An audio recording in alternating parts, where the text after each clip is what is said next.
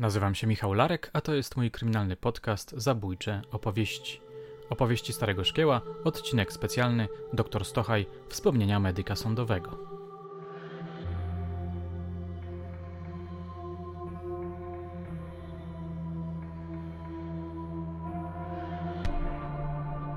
Moje drogie, moi drodzy, zabierałem się do tego od dawna, ale czas nie sprzyjał. Dopiero w ostatnich miesiącach, z racji różnych innych projektów, udało mi się z nim spotkać. Z nim, czyli z doktorem Marianem Stochajem, legendą poznańskiej medycyny sądowej, o którym często wspominamy na kanale Zabójcze Opowieści. Przy okazji tych spotkań, związanych m.in. ze sprawą Józefa Pluty czy Edmunda Kolanowskiego, udało mi się nagrać garść jego wspomnień zawodowych. Dzisiejszy odcinek jest montażem kilku jego opowieści, przedstawionych jakby przy okazji w przerwach pomiędzy głównymi tematami. Doktor jest kapitalnym gawędziarzem, dlatego w jego wykonaniu nawet krótkie historie, nawet anegdoty brzmią znakomicie. Kiedy przesłuchiwałem nagrania, pomyślałem sobie w pewnym momencie, że grzechem byłoby zostawić je w swoim archiwum, nie przedstawiając ich publiczności. Skądinąd wiem, że niektórzy z Was bardzo czekają na podcast z doktorem. Potraktujcie ten materiał jako zwiastun czegoś większego. Mam nadzieję, że niebawem weźmiemy się za realizację. Ktoś zapyta, dlaczego wspomnienia medyka sądowego wprowadzam do serii poświęconej opowieściom szkiełów. Ten pomysł podsunął mi jeden ze słuchaczy, ale uznałem go za trafny. Po pierwsze, doktor był przez jakiś czas funkcjonariuszem milicji, po drugie, w trakcie pracy zachowywał się niekiedy jak szkieł. Badając podejrzanych, potrafił ich skłonić do przyznania się do winy przy pomocy pułapek psychologicznych. Dokładniejsze przedstawienie postaci naszego dzisiejszego gościa nastąpi kiedy indziej. Teraz zapraszam Was już do wysłuchania opowieści doktora Mariana Stochaja.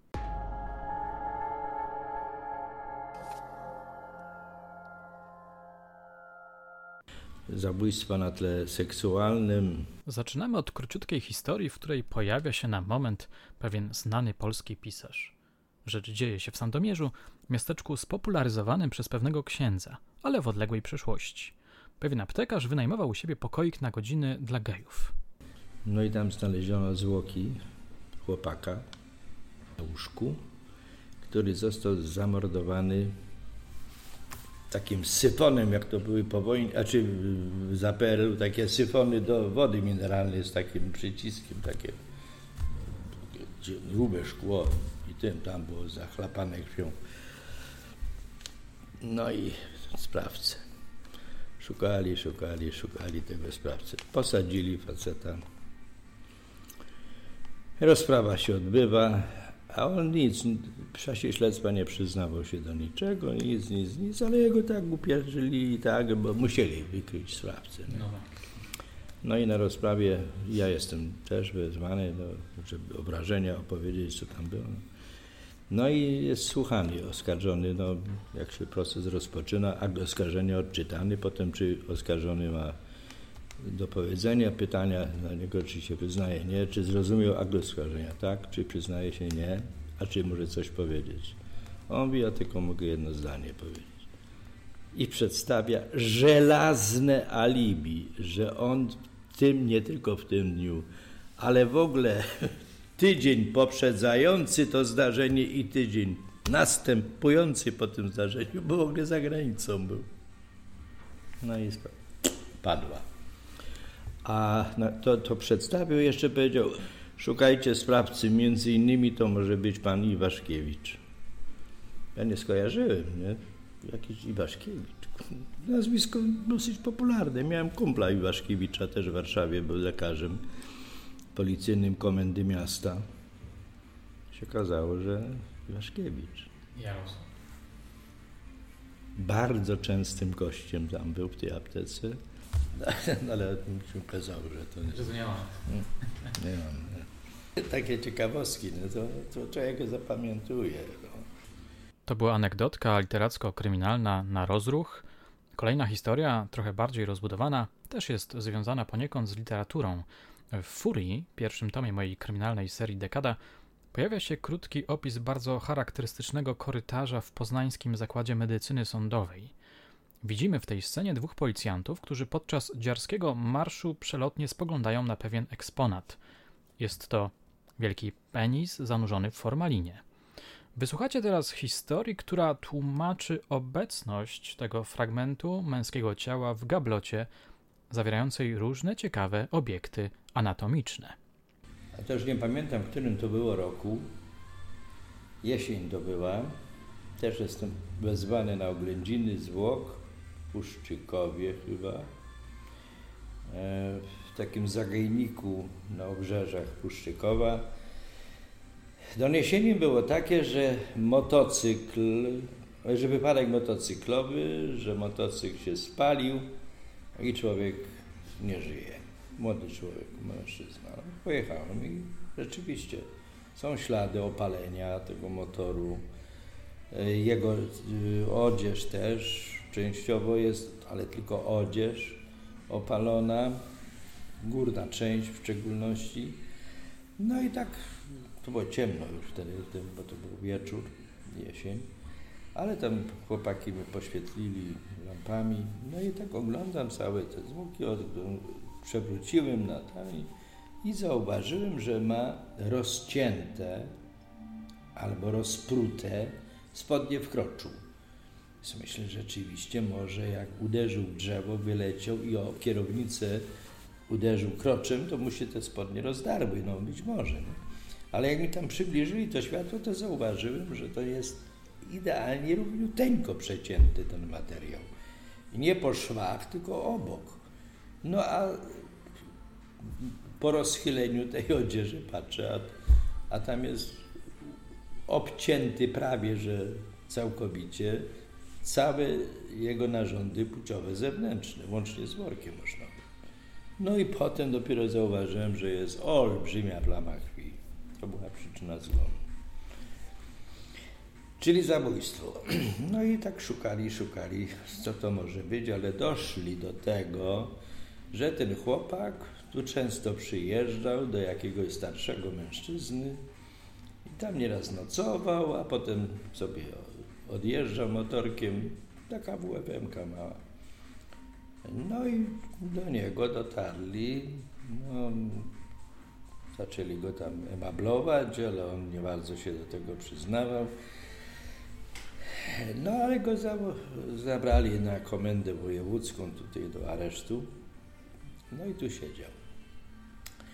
Siedział tutaj no, dwa czy trzy tygodnie, bo to, to, to, było tak właśnie pod koniec listopada, późna jesień. Zbliżały się Boże Narodzenie się zbliżało. No i przesłuchiwał go pan oficer śledczy nazwisko Ptak. No i go tak pamiętam, dzień przed Wigilią to było, przesłuchiwał go i my tak go podszedł. Mówi, no widzisz chłopie, jutro Wigilia, ludzie będą siadać do stołu wigilijnego, a dzisiaj, no to się wszyscy będą kąpać, żeby elegancko wyglądać. No, u chłopów to jest pół biedy, bo to tam się szybko obmyje, ale u tych bab śmierdzących to jest najgorsze. Jasne, ale ja sobie tego nie wyobrażam.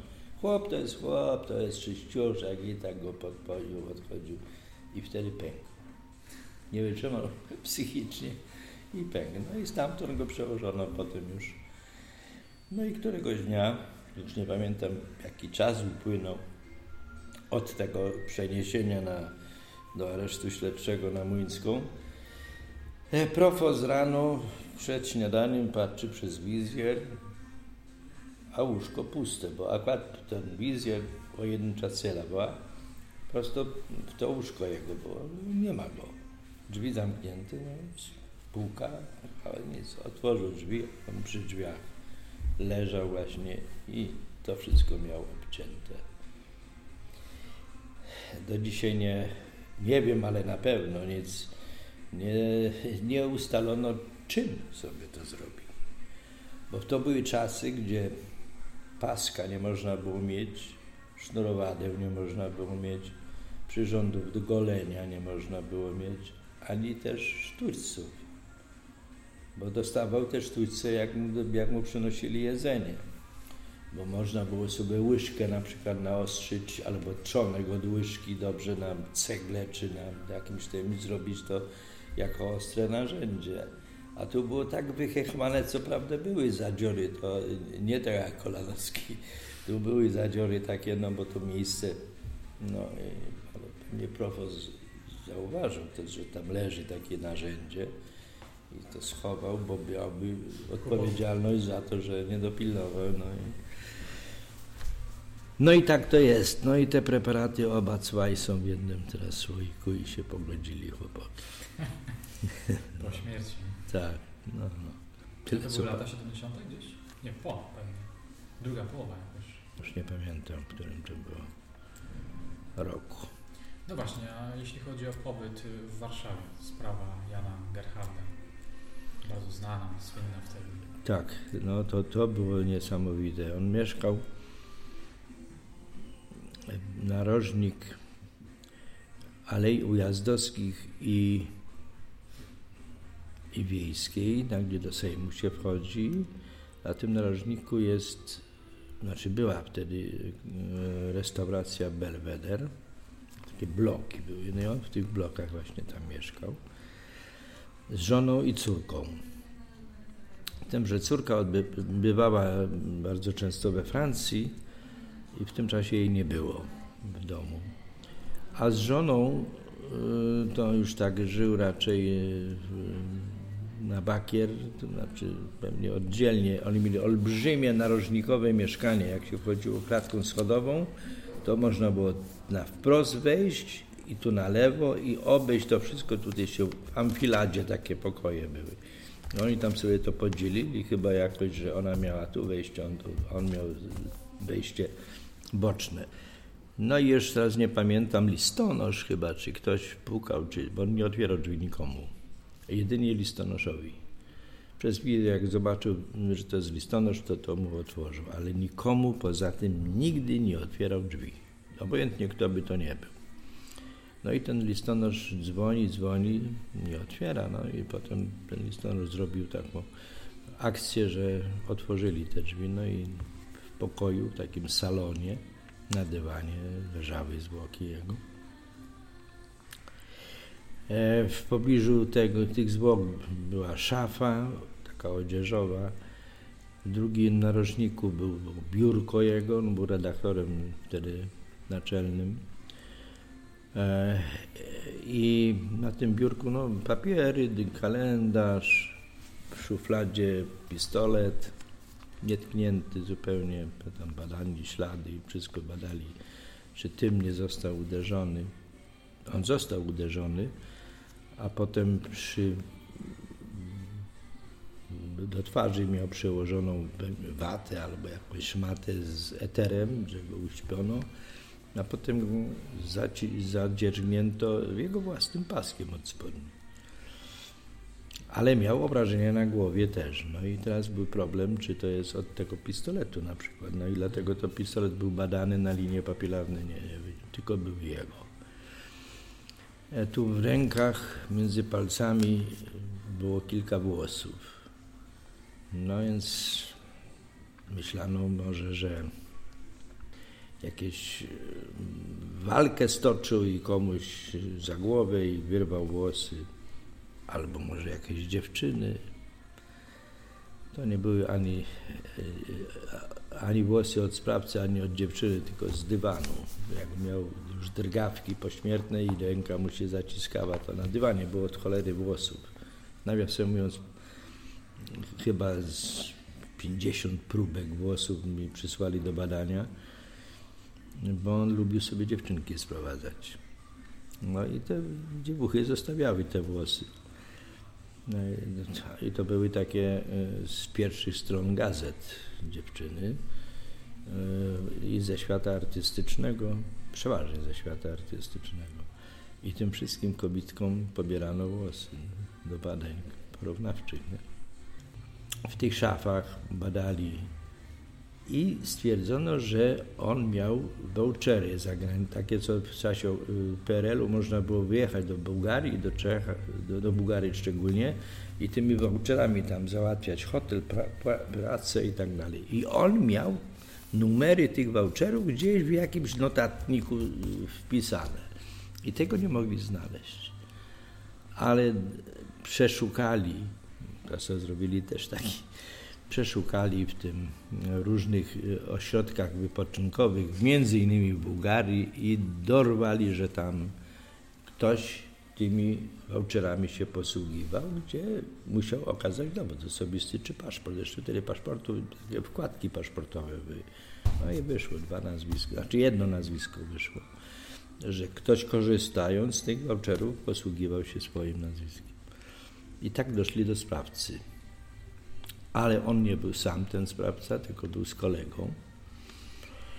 E, a ten sprawca to był narzeczony jego córki. Narzeczony jego córki, taki przystojny chłopak, e, elegancki, w golfie czarnym chodził, bo wtedy to była ta francuska fala kina, jak Gerard Philippe w takim czarnym golfie chodził, to taka moda była wtedy, ciemne okulary jak Cybulski i on był z tej, że tak powiem, z tej epoki i, e, tak też się nosił. Zresztą tak na cmentarzu też, na grobie był też z, z tą swoją narzeczoną.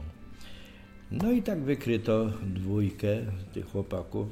Się okazało, że oni temu, jemu, temu chłopakowi było Zygmunt na imię i ten w kalendarzu miał wpisane datę, w którym ten Zygmunt miał przyjść, no, aczkolwiek nie tolerował go jako narzeczonego swojej córki, no ale na rozmowę miał przyjść. No i było napisane dziesiąta tamten Zygmunt. No tam się, on czekał na niego no, i dlatego go wpuścił. No, ale go wpuścił z takim drugim oprychem, i ten drugi oprych od razu w drzwiach, jak on otworzył drzwi Gerhard, on miał takie okulary ze złotą obwódką, taką, taką ramki ze złota, to te też dupki w tej otwartych drzwiach od razu dostał fangę, został uderzony w twarz i te okulary mu spadły. I, który, I ten drugi, który wchodził, to nadepnął i te nie zauważył i te okulary tam leżały. I sąsiedzi potem stwierdzili, bo on drzwi, ten, ten sprawca, wziął klucz i zamknął te drzwi od zewnątrz, jak wyszli już po zabójstwie. Także drzwi były zamknięte i ten listonosz ciągle dzwonił, nie mógł przyjść, ale zauważył te okulary. No i stąd ten alarm, że otworzyli te drzwi. A czyli okulary były na zewnątrz? Na zewnątrz, w progu, tak, na wycieraczce. Ale były takie malutkie, wąziutkie, płaskie i tak z daleka nie było ich widać. One tak się osunęły z tej wycieraczki i tak sobie tam leżały. Nie? No, więc oni go w, ta, w taki sposób yy, doszło do tego zabójstwa. Myśmy tam to mieszkanie, to oględziny mieszkanie robili tydzień. Tydzień. Zamontowali nam specjalną linię telefoniczną. Bez przerwy któryś tam z generałów, wiceministrów, innych bez przerwy wydzwaniali do takiego pułkownika, który tam z nami te oględziny robił. No przeszukaliśmy wszystko. Mówię bardzo skrótowo, to trwało niesamowicie długo i, i cholernie żmudna praca była. Najgorzej było z tymi włosami, jest. Nie wszyscy pewnie kojarzą sprawę zabójstwa Jana Gerharda, pisarza, redaktora naczelnego tygodnika Forum, byłego żołnierza, posła na Sejm. To była głośna sprawa, rozważano rozmaite, mniej lub bardziej sensacyjne scenariusze – Morderstwo popełniono pod koniec sierpnia 1970 roku. Chciałbym kiedyś zrobić dłuższy odcinek na temat tego przypadku. W pierwszej połowie lat 70. dr Stochaj pracował w Warszawie. A pamięta Pan jakąś taką y, sprawę, w której ważną rolę odegrały Wasze Pana y, ustalenia jako medyka, medyków sądowych? No to przeważnie e, nasze opinie były podstawą do,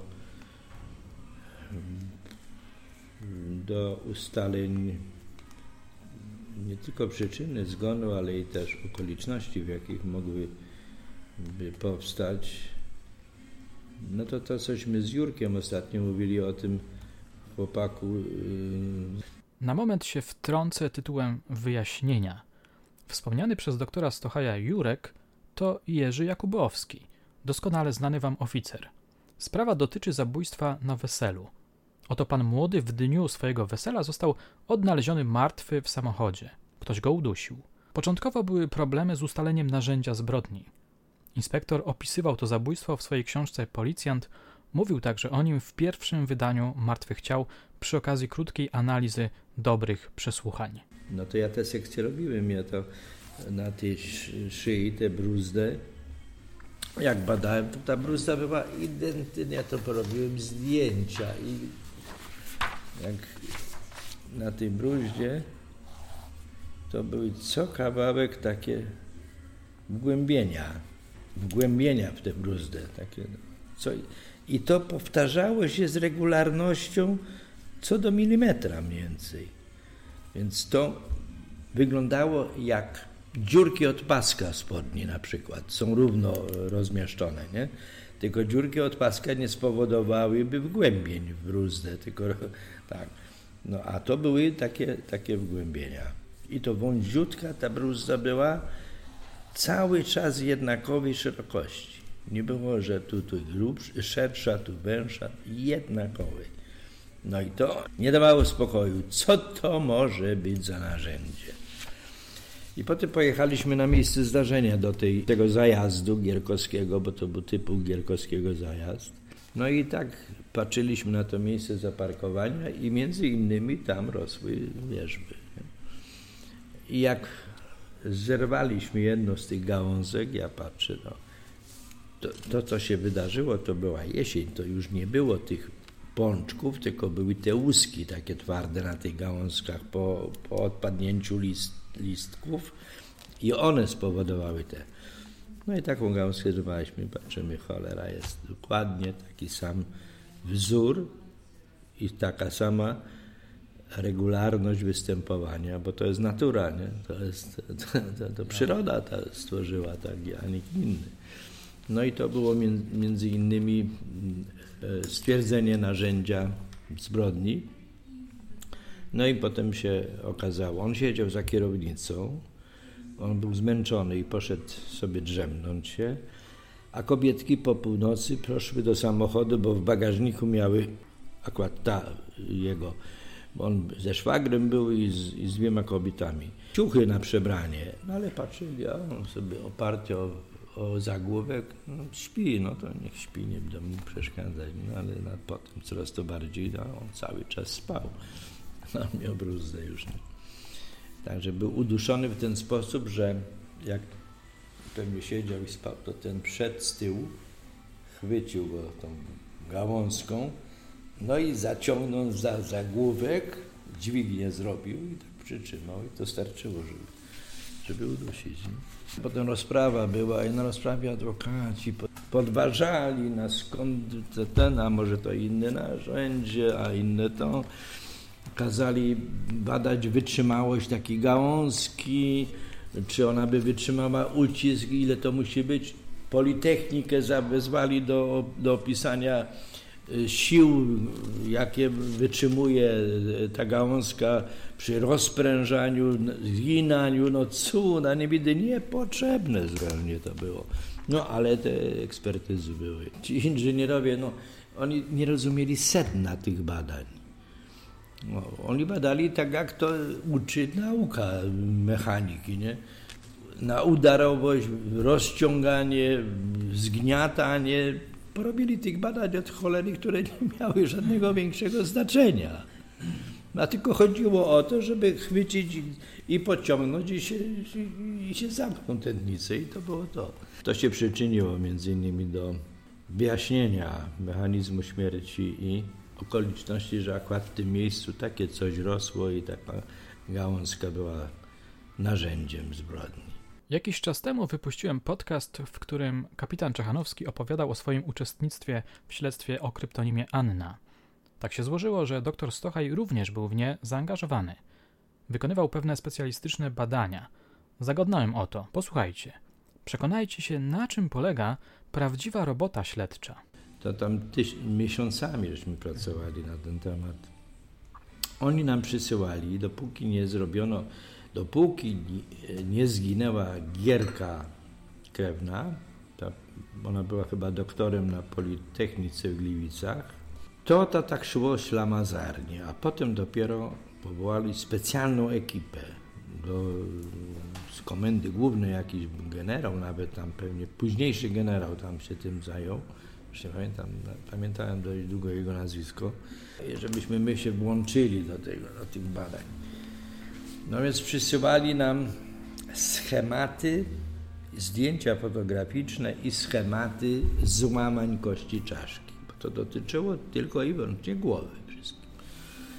To znaczy był, było zdjęcie fotograficzne obrażeń zewnętrznych, potem czaszki, jeszcze bez odpiłowania.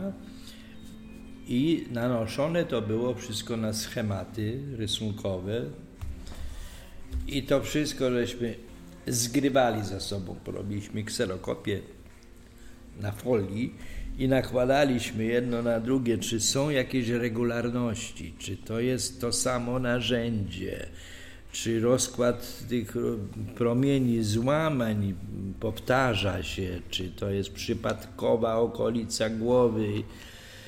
Niesamowicie napracowali, nic z tego nie wychodziło. Potem mieliśmy dokładnie ustalone miejsce, y, datę i godzinę znalezienia zwłok i ustalony mniej więcej czas, jaki upłynął od zgonu. No tośmy sobie grafiki robili, co do dnia tygodnia, co do fazy księżyca nawet, co do temperatury powietrza, wilgotności, oświetlenia w tym czasie, na wszystkie sposoby. Cała ekipa nasza była na to w tym zatrudniona. I z tych wszystkich badań kompletnie nic nie, nie, nie można było niczego konkretnego powiedzieć. Nawet między innymi podsunęli na Wabika którąś z policjantek warszawskich, która na głowę założyła taki perukę, ale na blaszanym podłożu ta peruka była ze stali, taki hełmik niby i peruka. Dostała w czajnik i w ogóle nie wiedziała od kogo i od nic. Na, na szczęście przeżyła, tylko padła ze wstrząsieniem mózgu i, i on myślał, że zabił i poszedł. A ona przeżyła, tylko że no nic nie wiedziała, z której strony, jak, czy, czym, jak uderzał, czy z góry, czy pchnął, czy to, nic kompletnie, bo miała całkowitą niepamięć po tym wstrząsieniu mózgu. No to potem się wycofali, e, żeby tych pozorantów, takich na Wabika już więcej no. nie... Ciekawe, czy to był ten sprawca. No a potem już na siłę musieli ustalić sprawcę, bo Gierek ciągle ten... No i Marchwicki Jasiu padł ofiarą. Oskarżył go prokurator Gurgul. Zdzisław. Zdzisław Marchwicki, tak. Jan to był jego brat. Zdzisław Marchwicki no, oskarżył prokurator Gurgul, doktor prawa, bardzo mój kumpel serdeczny z Warszawy w prokuraturze na krakowskim przedmieściu, to była wtedy prokuratura wojewódzka, czy naczelna prokuratura chyba, naczelna. No nieważne, w każdym razie on, no ale tam kiedyś przy, przy jakimś drobnym drinku mi powiedział, wiesz, mam wątpliwości, czy to jest on. No ale, ale, ale niestety został skazany. No i to było też z punktu widzenia czysto prawnego dosyć dosyć y, zagadkowa sprawa i do końca niewyjaśniona. Tam jego przeszłość badali, jego życiorys, y, co się tyczy kobiet w ogóle. On tam podobno w czasie swojego ślubu poszedł do jakiegoś do drewutni z jakimś zwierzątkiem, czy tam gadali, że skórą, no takie, takie, takie blubry, ale no. No dość na tym, że to było mm, bardzo szerokim frontem szło. Akt oskarżenia chyba miał 100 stron. Prawniczo perełka. No i skut, no i efekt taki, jaki był. No i po paru latach ten dok, doktor Gurgul napisał habilitację z tego. Na, na podstawie tego materiału napisał taką jakby glosę, która miałaby raczej e, być wskazówkami, jakie tory śledztwa były fałszywe, jak tu trzeba uważać na ten No ale niestety recenzenci go nie można tego pisać. Tutaj ucinam opowieść. Morał jest ciekawy, choć banalny. Bywa tak, że badacz badaczowi wilkiem i próbuje zniszczyć koledze karierę naukową. Na koniec dwie historie, nagrane innym mikrofonem, więc dźwięk będzie brzmiał trochę inaczej. To opowieści o brutalnych zabójstwach na tle seksualnym. Teraz żeśmy rozmawiali na odprawie, jak, jak można skutecznie, jako lekarz, doprowadzić sprawcę do tego, że się przyznał. Takie było zabójstwo pod Pleszewem dziewczyny, która zaginęła po raz y, pierwszego dnia nabożeństwa różańcowego, to jest jesienią nabożeństwa różańcowe. Ona chodziła do kościoła, bardzo pobożna była, książeczkę miała różaniec i tak chodziła do kościoła. 18-letnia dziewczyna. Ona miała swojego faceta niby, znaczy w tym sensie, że on raczej myślał, że to będzie jego dziewczyna i tam koło niej chodził, chodził, chodził. Ona ciągle odmawiała, że się nie chciała z nim spotykać, bo ona jeszcze taka była bardzo e, nabożna i, i, i, prawa dziewczyna. Tak? Przed ślubem nic z tych rzeczy. I tam po jakichś dwóch czy trzech tygodniach jej nieobecności ludzie, którzy wracali z kościoła nabożeństwa, tylko nabożeństwa różańcowego, musieli iść koło ściany lasu. W tym momencie zadzwonił kapitan Czechanowski, zagłuszając nieco narrację doktora Stochaja, dlatego pozwolę sobie dopowiedzieć kilka brakujących zdań. Otóż przy ścianie lasu był lej po bombie z czasów II wojny światowej. Ów lej porośnięty trawą sprawiał wrażenie naruszonego. Wyglądało to tak, jakby ktoś z niego pobrał ziemię. Sprawdzono to okazało się, że tam właśnie zostały ukryte zwłoki zaginionej dziewczyny. Doktor Stochaj przeprowadził sekcję, w czasie której stwierdził, że klatka piersiowa została zmiażdżona, odłamy żeber przebiły płuca i serce. Śmierć nastąpiła zatem w wyniku tak zwanego kolankowania. No to z listy biegłych ustalili, że to musi być Franek. I go do tej komendy po, po tej sekcji przeprowadzili. No i zacząłem tam przesłuchują, obsłuchują, idzie w zaparte, że nie jest nie tak. No ale oględziny miałem zrobić, to, to oczywiście był pic na wodę, oględziny, po cholerę oględziny robić sprawcy, jak, jak to się stało tam dwa, trzy tygodnie temu, nie wiem jakie on może mieć ślady. No ale nic. Ja miałem technikę opanowaną już taką. Kazałem się regularnie zebrać do majtek. I tam badam go, nie, no, tak, normalnie po lekarsku badam ciśnienie, mu zbadałem wszystko. Ja mówię, o ciśnienie ci podskoczyło po pochu, on tam by się denerwuje. Ja mówię, czego się denerwujesz? Czego się denerwujesz? Nie? Ja tylko cię badam, przecież ja tu nie będę cię operował, więc po co się denerwujesz? No ale wie pan, jednak mimo wszystko. No dobrze, a taką siłę mięśniową masz? O, no, porządnie, miło, fizycznie pracuję. No.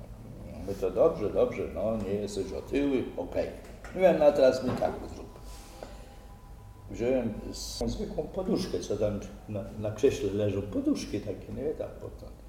Położyłem na podłogę, mówię, teraz uklęknij na tę poduszkę. Tak jak w kościele klękasz. No to na jedno kolano, na drugie no dobra, teraz proszę wstań, a teraz spróbuj uklęknąć dwoma kolanami równocześnie. O, tak się rechle, rechle, no, no uklęknął. Nie, ale widzisz, to jest jeszcze nie tak. Jak ty masz taką siłę, to ty tak stań i tak z całej siły uklęknie, zobaczymy, czy będzie odgłos. I on tak okrąg huknęło jak piorun, nie widzisz. I tak byś na, Alin, na, na, no powiedzmy na Alinkę skoczył, na klatkę wleciał. On mówi, a skąd pan to kurwa wie? No już po, po, po krzyku, nie? No, tak, nie widzisz, no i złamałeś wszystkie żebra. No, no nie chciałem. My to dobra, idź, jesteś zdrowy. No i no przy okazji można było napisać, że może, być, może przybywać w areszcie, nie? że nie ma przeciwwskazań lekarskich. To była ta intencja, że czy może być odwieziony, na izolację ze względów zdrowotnych. No. no oczywiście się od razu tego samego dnia dogościli do drugiego pokoju, przyznał się, wszystko powiedział jak no. Mhm. No to, to taki było, a drugi był przypadek żołnierza w Jarocinie, który był na przepustce jako żołnierz. Tę historię prezentowałem już w którymś z ostatnich odcinków, ale zapewne nie wszyscy ją słyszeli. To kolejny dowód na to, że dr Stochaj to medyk, który ma czy miał duszę śledczego. Z powodu operacji przepukliny i miał zdrowotną przepustkę. I też do takiej fryzjerki, dziewczyny, bardzo ładnej, Irenka jej było na imię, mieszkała, jak pan zna, Jarocin, się przejeżdża dawną trasą tutaj, po lewej stronie jest taki park. No to ten park, tu trzeba było obejść. Ten park, tu była taka wolna dróżka i jeden pojedynczy budynek, gdzie ona mieszkała, rodzice bardzo bogaci, tam mieli willę swoją, aż willę, domek jednorodzinny, ale trzeba było tędy iść. I on się, on był rudy, piegowaty i ona nie chciała z nim. No ale tak namolny był namolny, ona się z koleżanką mówiła krytycznego dnia do kina, to była zima i on poczekał pod kinem, napił się najpierw i potem ją powiedział, że a teraz się będę odprowadzał. Odprowadził ją przez rynek, obszedł ten i tu ją zaatakował. Tu ją zaatakował, widać było ślady na płocie drucianym, gdzie jest zielonkawy taki nalot od północnego, tam, że otarte jest ten płot z tego zielonkawego e, nalotu. Tu na ziemi są poryte takie dwie smugi od jej obcasów, bo ona w kozakach była. Na sekcji było na płaszczu ślady te zielone, podniesiona płaszcz i sukienka i majtki takie zimowe do kolan spuszczone. E, tu miała golf, na golf, golf był sunięty, ślady dławienia ze śladami krwi, bo najpierw grzebał na dole, poplamił sobie rękę, a potem ją jak ona zaczęła krzyczeć, tu zasunął, tam te plamy też były. No i dodatkowo jeszcze na liściach, bo to był mieszany park, drzewa mieszane, liście zaschnięte, bo to był grudzień i na tych liściach były takie ślady, jak ślimak by przeszedł oraz nadpalone zapałki, mnóstwo tych zapałek i rękawiczka z prawej ręki, żołnierska rękawiczka bawełniana, taka zielonkawego koloru. Zawołali psa, zawołali. Helikopterem przywieźli psa z Olsztyna, najlepszy pies tropiący. No i technik głupi był, bo ten pies nawąchał te ślady spermy, no i, i dalej już nic nie chciał nawąchiwać, bo to jest tak silny zapach, że a to miał przeleć się z nim po polach, bo to już były pola. Z 2-5 kilometrów, żeby stracił to i niech nawącha tę rękawiczkę. No i tak też się stało pies nawąchał, przez ten płot przeskoczył ten głupol, później stąd na tej lince trzymał tego psa, musiał się przez ten płot też przejechać najkrótszą drogą przez ten. Zaprowadził go do mieszkania, gdzie żołnierz e, leżał w łóżku pijany, rozebrany e, z munduru, tego kalesony miał. No wszystko było jasne, że to jest on. I jego przyprowadzili do badania. Siedziałem sam w gabinecie, badam go. Aha, jeszcze w czasie sekcji stwierdziłem w pochwie rude włosy. No to były jego włosy. Badam go. Zebrałem go do naga. Mówię, pokaż tego twojego fifolka. A byłem w rękawiczkach. Miałem mikroskop. mikroskop. No, on pokazuje. No. A tam są ziarenka piasku, czubek dytka oklejony jeszcze spermą i kilka włosów tych ciemno, takich, no, ciem, ciem, ciemnego koloru, takie jak ona miała na wzgórku. No. Ja mówię, no i co jej zrobiłeś, chłopaku? Ja tam nic, ja tylko odprowadziłem, tak? No ale widzisz, chłopie, tu masz na tym czubku takie ślady. Ja ci muszę niestety zbadać to, ale innej metody nie mam, tylko muszę kawałek obciąć, włożę pod mikroskop i będę to badał. Mówi, nie, nie, panie, nie, ja już się kurwa przyznam, ja już znam, mówi, ja ją kocham, no nie, no i teraz napoliło mnie. W tym momencie komendant wszedł. Ja myślałem, że go zastrzelę, tego komendanta mieszka. Chłopak by na protokół wymyślił, aczkolwiek ja nie miałem prawa pisać. No ale do drugiego pokoju i wszystko powiedział. Dostał karę śmierci. Została wykonana kara śmierci. Jak na rozprawie w Kaliszu opowiadałem, jak to było, jak on ją doprowadził, co robił z nią na podstawie tych śladów, które tam były. Że ona oparła, na, najpierw była oparta o, mu, o ten parkam druciany, potem przewrócona, potem te wszystkie, te, wszystkie te ślady połączyłem razem, to wszystko opowiedziałem przed sądem. Sędzia mówi do oskarżonego, oskarżony wstać, pytania macie do biegłego? On mówi tak. Ja tylko chciałem zapytać, skąd to wszystko wiesz? To to sędzia mówi, zostaniecie ukarani grzywną porządkową za obrazę sądu. On mówi, pocałujcie mnie w dupę waszymi karami i tak dostanę KS. No i dostał KS. Przez rozstrzelanie, był żołnierzy. Żołnierze rozstrzeliwali. W Warszawie został wykonany wyrok.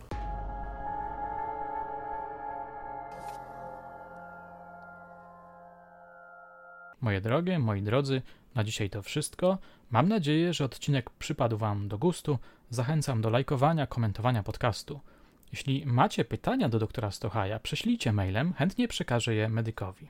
Przy okazji przypominam, że na początku sierpnia odbędzie się premiera audioserialu pod tytułem Sprawa Edmunda Kolanowskiego, autorstwa mojego i Marcina Myszki. Usłyszycie tam m.in. doktora Stochaja. Opowiada tam bardzo ciekawie, na przykład o badaniu Kolanowskiego.